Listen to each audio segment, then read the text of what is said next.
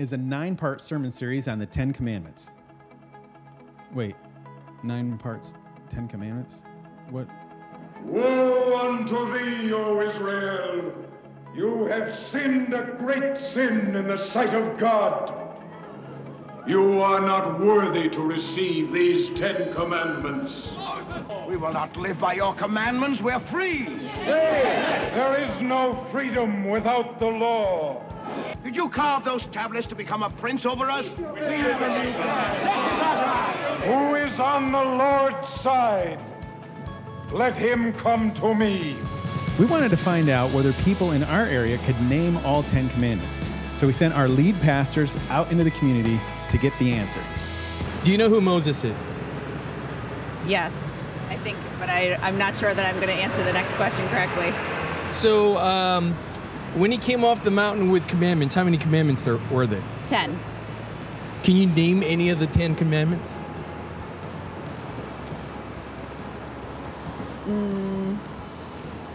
I don't know if I can say it correctly, but like respect your neighbor or honor your neighbor or something like that.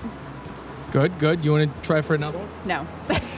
It's my favorite. Uh, uh, it's my favorite of the of the uh, Old Testament stories. So I, I you know, it's a, I think it's the the, the, the greatest story. But uh, now I'm I'm picturing Charlton Heston too. Is that? Did, did you ever see that movie? yeah. So yeah. What was the title of that movie? Uh, is it the Ten Commandments? Dang, yes, you got that right.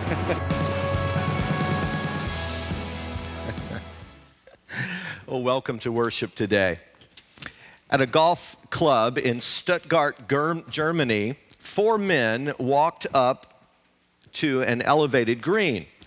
And the first man thought that he had uh, hit his ball too far, and he was looking for it and uh, just couldn't find it anywhere. He didn't see it in the rough, he didn't see it on the very steep backside of the green.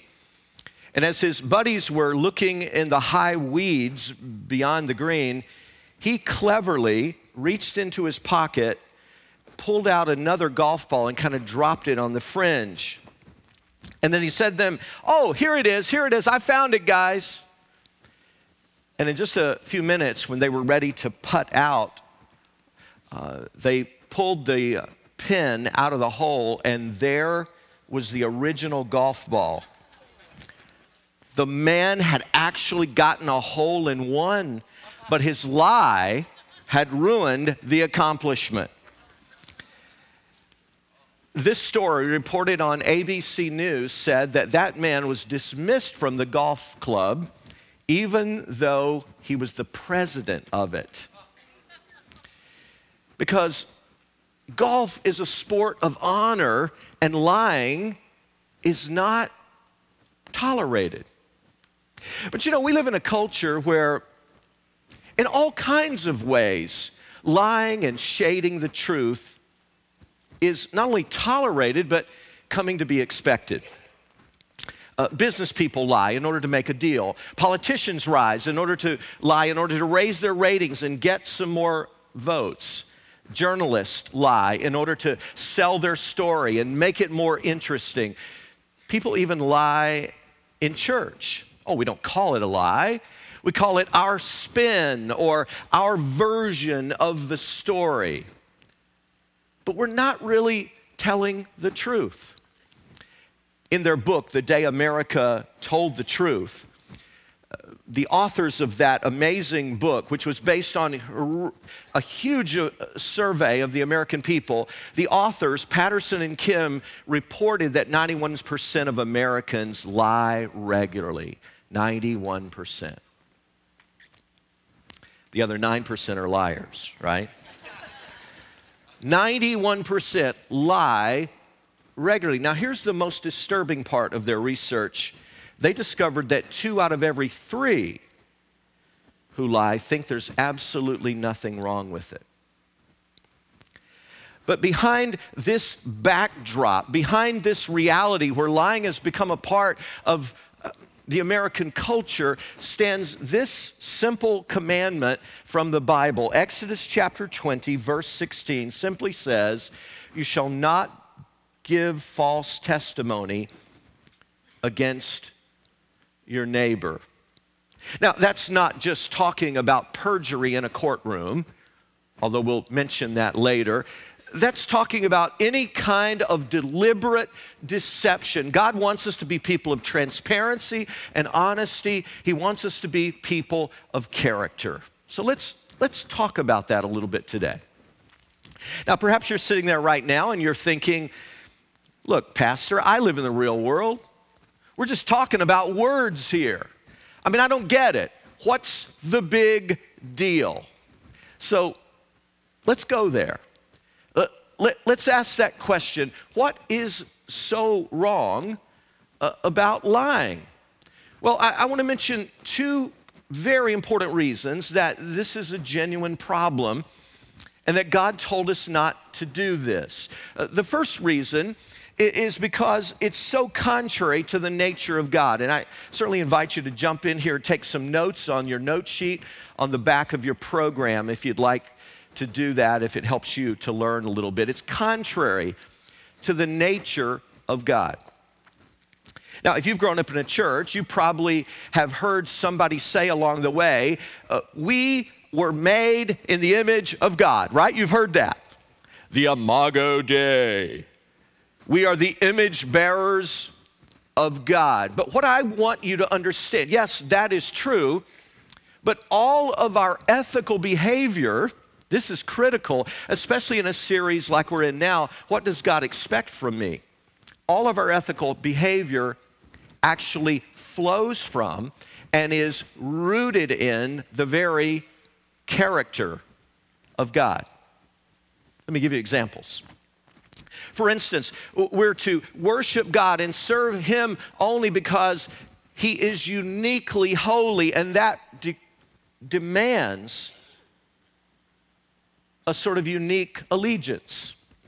Uh, we're to put aside one day in seven and honor the Sabbath principle because that's the pattern that God set in creation. It comes right out of His own character and behavior.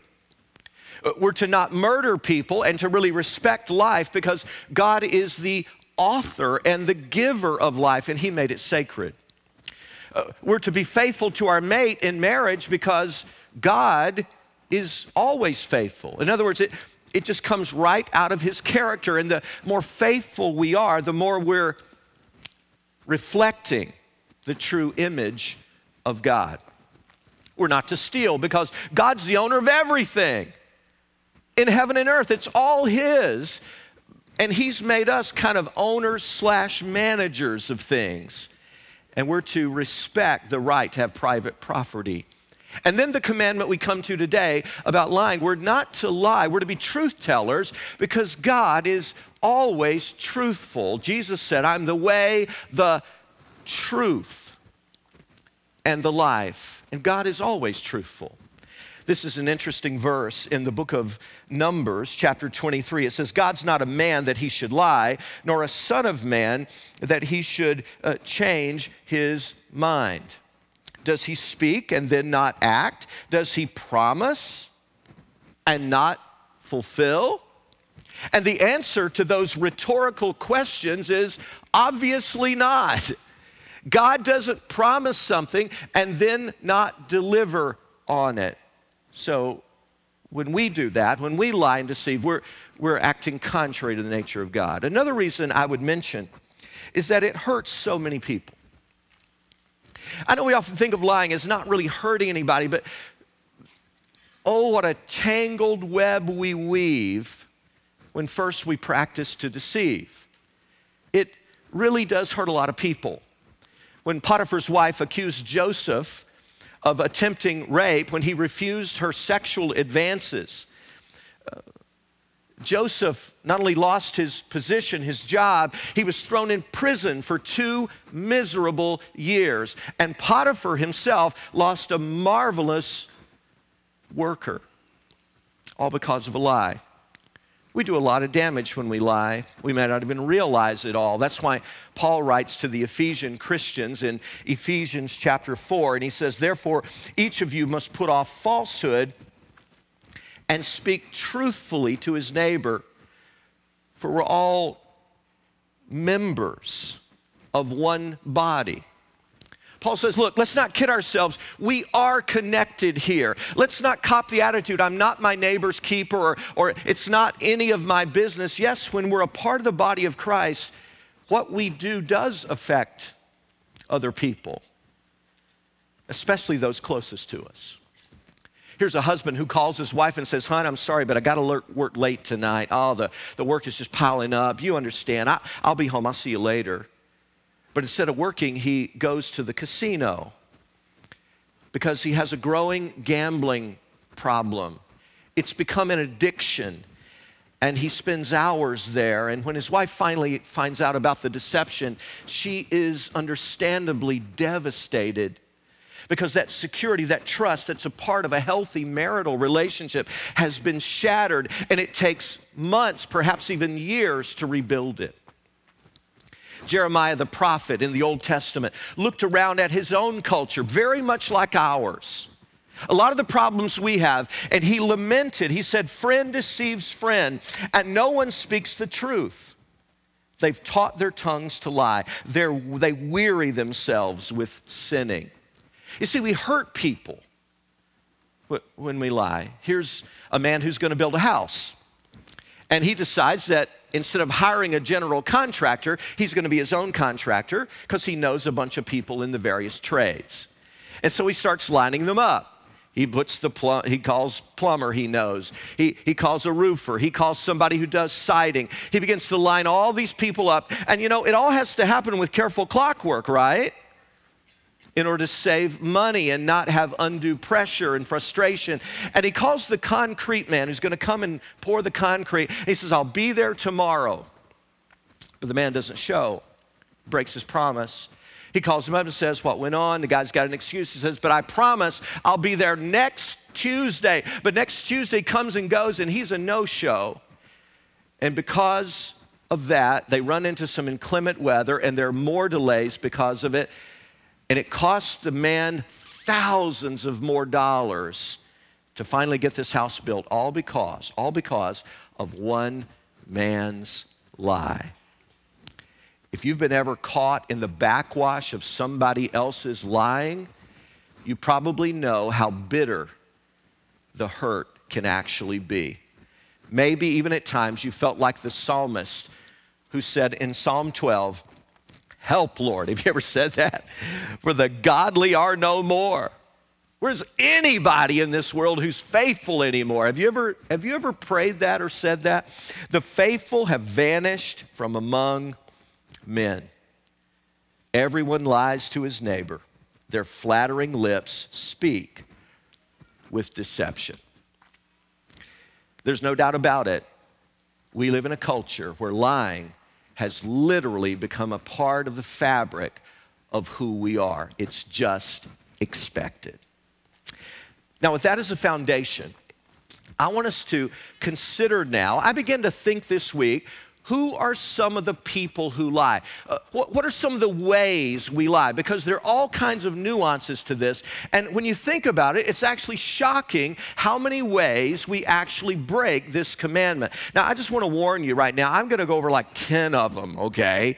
And we're just going to touch the the mountaintop of these. We could stop at each one and spend a lot more time. But uh, if you're like me, just in getting ready for this, I felt guilty. I mean, really guilty so I hope you can join in on my pain tonight. That's what I'm hoping. Uh, what I'm really saying is, I hope this sermon makes you pretty miserable, all right? Because as we admitted last week, we come in thinking, well, I, I, think I've got that one down. And we end up realizing when we go out, wow, God just nailed me again. Over and over again, I see that I'm not really living up to these standards. That's my story. Perhaps it's yours too. So let's talk about some of the different people who break this commandment. First is the perjurer. Proverbs 19, verse 5 says, A false witness will not go unpunished, and he who pours out lies will not go free. God considers lying to be very wrong, but lying under oath is even worse. So, dear friends, when you stand in a courtroom and put your hand on a Bible and raise your other hand and say, I solemnly swear to tell the truth, the whole truth, and nothing but the truth, so help me God. I want you to know God takes that very seriously.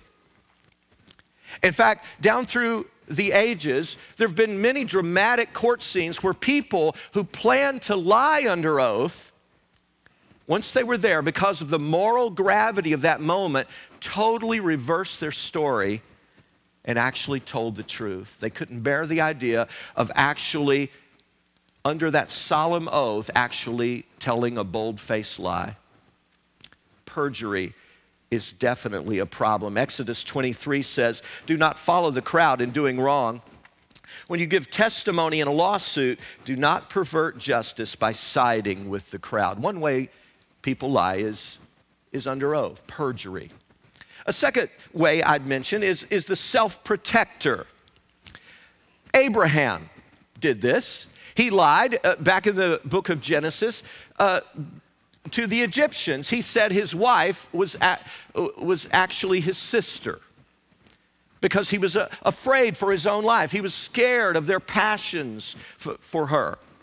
Joseph's brothers lied to their father. They said that Joseph had been killed by a wild beast, when in reality, they were trying to protect themselves from the wrath of their father, lest he learned that they had actually sold him into slavery. David lied when he committed adultery with Bathsheba. He wanted to protect his status and his image. Simon Peter lied in the courtroom. He denied that he even knew who Jesus was because he wanted to protect himself from possible harm or from being arrested or from embarrassment of that association. Somebody wrote, Sin has many tools, but a lie is the handle that fits them all we lie to self protect. I heard about a politician, and they said of this politician, if you watched real close, you could tell when he was lying and when he was telling the truth. Here's how it worked when he was stroking his chin like this, which was a habit of his, he was telling the truth. They said if you looked real close, when he rubbed his ear, he was telling the truth. In fact, when he adjusted his glasses, he was telling the truth. But when he opened his mouth, he was lying. Proverbs 10 says, The man of integrity walks securely, but he who takes crooked paths will be found out. We lie to protect our privacy. We lie to protect our investments. We lie to protect our time. We lie to protect our image. We lie to protect our ego, but it usually comes back to bite us. A third kind of liar is the cheater. Now, a cheater is one who lies to get an advantage. I think of Jacob in the Old Testament who lied to his blind father Isaac in order to rob his brother Esau of the blessing that was coming to Esau. He was a cheater. Car dealers, if you falsify information about a car, you are guilty of breaking this commandment. Salespeople, if you distort the truth in order to get that sale, you're breaking this commandment. Students, if you put an answer on a paper that does not reflect your true knowledge of that subject and is coming truly from you, you're guilty of breaking this. Is anybody miserable yet? I am. Anybody miserable? Yeah. We realize we, we don't really measure up here. Proverbs 11:3 says the integrity of the upright guides them, but the unfaithful are destroyed by their duplicity. Another person who breaks this commandment is the gossip. Have you ever been hurt by gossip in your life? That somebody started some rumors. You're like, where in the world did that come from? How did they even think to say something like that? And it's just totally untrue, but it goes around and goes around, and, and you end up feeling really hurt by it. One gossip quipped, It's not me who starts all those rumors, it's the people I tell them to. Right? The gossip. One man who had gossiped horribly about someone and slandered his character finally repented and went to the man and asked for forgiveness. But the man said, I will forgive you full and free, but I want you to understand something, sir. All these lies you've told about me, you can never get them back. And then he did a strange thing. He gave the man a feather pillow. He said, I want you to cut this open on one end. I want you to go out on this windy day with this blustery wind everywhere. I want you to shake those little feathers in that feather pillow out into the wind. And he did. And wow, there seemed like thousands of them, is what it looked like. They went everywhere, all over the community and the countryside as the wind took them, God knows where. And then he said to the repentant man, th- th- Thanks for doing that. But now, could you do one more thing for me? Could you go out and gather up every one of those little feathers, put it back in the pillow? And said, I can't do that. They're gone. I don't know where they are. Same thing happened with all the gossip you spread. You can't go back and undo it now. I just want you to know the damage that's done. Will Carleton wrote in the 1800s boys flying kites haul in their white, white winged birds. You can't do that way when you're flying with word, flying words. Careful with fire. Ah, good advice we know. Careful with words is 10 times doubly so. Thoughts unexpressed may sometimes fall back dead, but God Himself can't kill them when they're said. You can't go gather all those feathers back. Jesus put it like this But I tell you that men will give account on the day of judgment for every careless word they have spoken. But as you think about it, there are even more ways that we break this commandment and practice lying. How about the insinuator? The insinuator. Do you realize that you can actually lie by stating the truth? You just insinuate something else. Let me illustrate. If I say to you, hey, everybody, Pastor Justin Yim is sober today. Well, that's the truth. Pastor Justin is sober. But even in saying that, I'm kind of insinuating hey, it's good. You just happen to catch him on a good day. He's usually wasted, man. You just caught him on a good day today. You see, we find clever ways to insinuate and kind of put people down. Say, well, I, I, I, hope you can count on him when the chips are down. Uh, let's just say he likes to live well. I'm just saying, I'd watch my wallet when I was around that guy. And we find ways to insinuate and put people down. The Pharisees said to Jesus, We're not illegitimate children. We know who our father is. They were insinuating that he was illegitimate. Another way we practice lying is the eager listener. The eager listener is sometimes just as guilty as the gossip or the insinuator. Listen to this interesting verse in Leviticus chapter 5. If a person sins because he does not speak up when he hears a public charge to testify regarding something he has seen or learned about, he will be held responsible.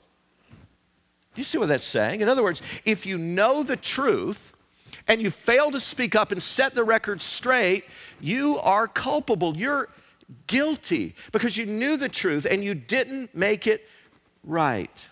I sometimes have church people say to me, Pastor Rex, I don't get it. Uh, so many people come to me with gossip. I don't know why they keep coming to me. Well, maybe it's because you're an eager listener. The next time some gossip comes to you with a juicy bit of gossip, listen, and they say to you, hey, it's going to be our little, you'll keep this a secret, won't you? smile and say, you know what? Your secret's going to be just as safe with me as it was with you. They'll think the next time before they gossip. Or even better yet, somebody comes to you and shares some gossip. Well, why don't you say, well, that's a matter of real importance. Hey, grab them by the arm. Why don't we go right now and go talk to that person? You know what you'll find? There won't be many gossips coming to you after a while because they won't be getting an eager listener. Next is the flatterer. Psalm 55 reads, His speech is smooth as butter, yet war is in his heart. His words are more soothing than oil, yet they are drawn swords. Have you ever met the person like this? Boy, the receptionist knows the person like this. Salespeople come up to a receptionist, and boy, they're full of flattery. Oh, you look so radiant today. My, that is really your color. Have you discovered the fountain of youth? But what they really want is to meet the boss. And so they're trying to get their foot in the door. The flatterer is a real deceiver. Now, the reason this is so troublesome is that genuine encouragement is something we ought to be doing. It's one of the greatest gifts we can give somebody to genuinely encourage them, but flattery ruins our credibility. Listen, gossip is saying something behind somebody's back you'd never say to their face. Flattery is saying something to somebody's face you'd never say behind their back. Next is the exaggerator. I read a true story about a man who caught a world record 123 pound catfish, but he couldn't even get the Fish and Game Commission to come and photograph it because they didn't believe him. He couldn't get a magazine, a fishing game magazine, anybody to come out. He said it's 123 pounds. Finally, he called, called them up and said, I caught a 75 pound catfish. They came right out to photograph it and found it was 123 pounds, a world record. But the weird thing is, he had to lie down in order to get them to even take him seriously. That's how reckless our culture has become with exaggeration. Next is the misleader. This is a particular problem in business. A person uh, calls up and says, Where's my order? Customer, where's my order? And a person in the business office says, well, that ought to be done by now. Well, it ought to be done, yeah, but they know good and well it's not done. They're just misleading.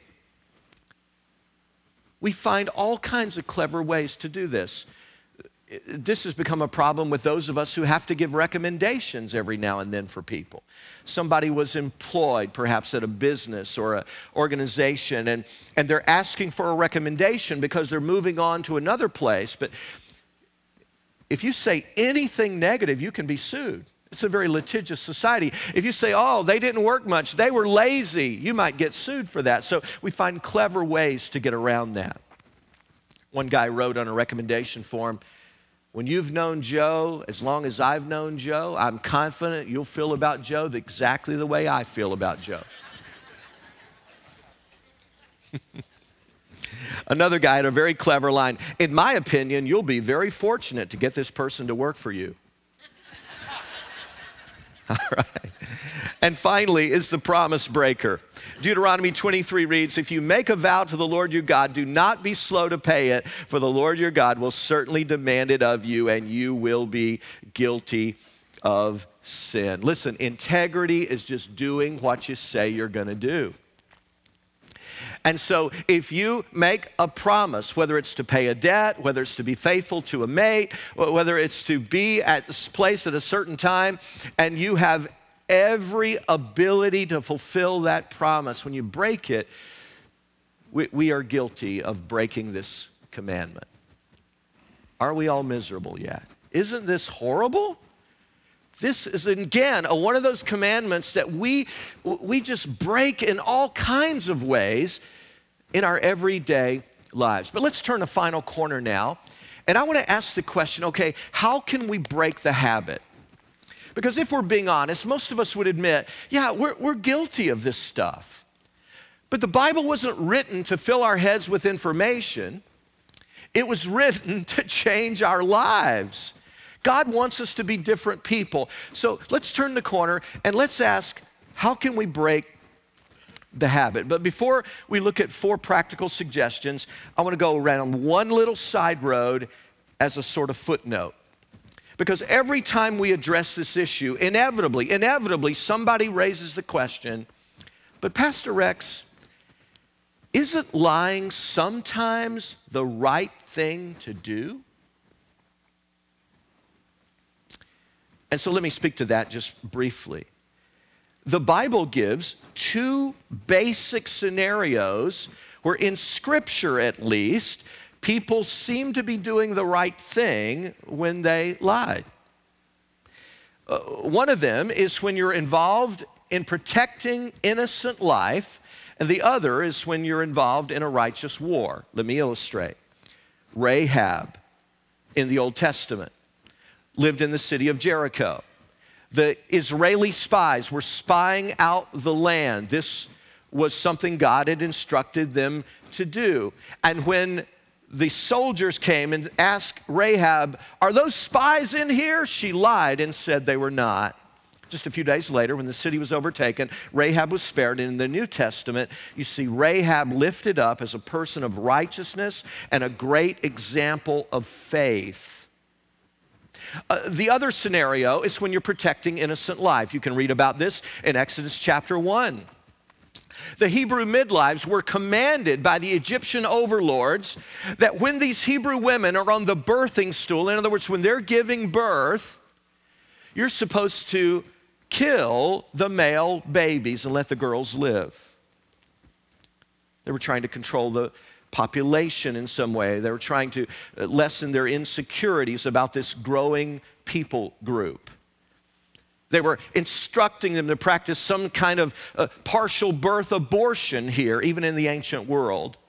And the Hebrew midwives lied. They said to their overlords when they asked them, Why isn't it happening? They said, Oh, these, Egyptian, these uh, Hebrew women are amazing. They give birth before we even get there. And in the next few lines, it says, And God blessed the Hebrew midwives. They were protecting innocent life. Now, this is a slippery, are you listening? This is a slippery slope indeed. I'm just telling you the illustrations that are in the Bible. Last week, we all watched together a video clip that some would include in this scenario. You remember? We watched the story of the bishop who lied about the silver. Jean Valjean had stolen it. And he said, No, it was my gift to him. He did that to keep Valjean from going back to prison and languishing and dying there. He took an amazing gamble on grace, and God used that to change Jean Valjean's life forever. I'm not recommending lying. All I'm doing is telling you the situations in Scripture where it says if you're protecting an innocent life and when you're involved in a righteous war, we have illustrations of where people were blessed because of what they did. But you know what? That's not what we're talking about today. Those are incredibly rare situations. I'm talking about our everyday lives in the workaday world. And I want to give you four suggestions that I'll just leave you with today if you want to really break the habit of lying. Number one, Commit to telling the truth regardless of the anticipated consequences. I read the intriguing story of a career woman who didn't plan to return to work after having her baby. But her company had these four months of benefits for, and paid leave for pregnancy. However, the paid leave was based on your returning to work afterward okay? So she was in a bit of a quandary. She didn't really want to return to work. So, should she be deceptive? Or should she tell the truth and lose all those benefits that her husband would actually have to pay? Her friend said, Everybody does it. Take the benefits. Even an attorney friend told her, Well, why don't you just tell them you're coming back and just come back a few days and then say you changed your mind? That was his advice. But she decided that it wasn't right to cheat her employer and commit fraud. Just not a good way to start a family, you know?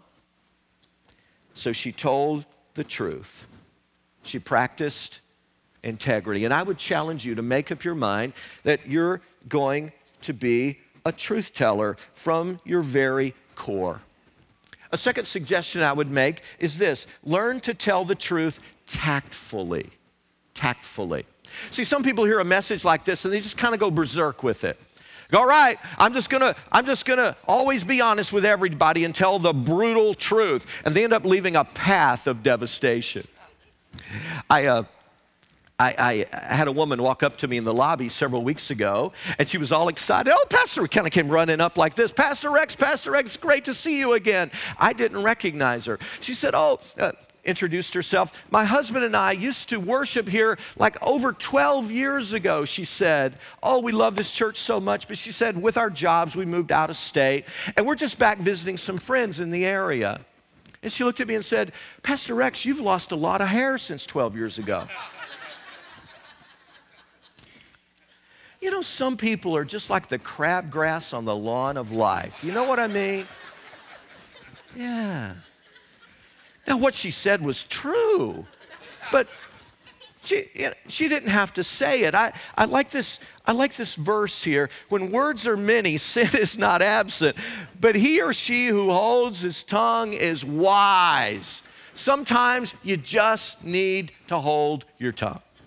Let's say you're in a furniture store and you're with your friend and she's buying a couch.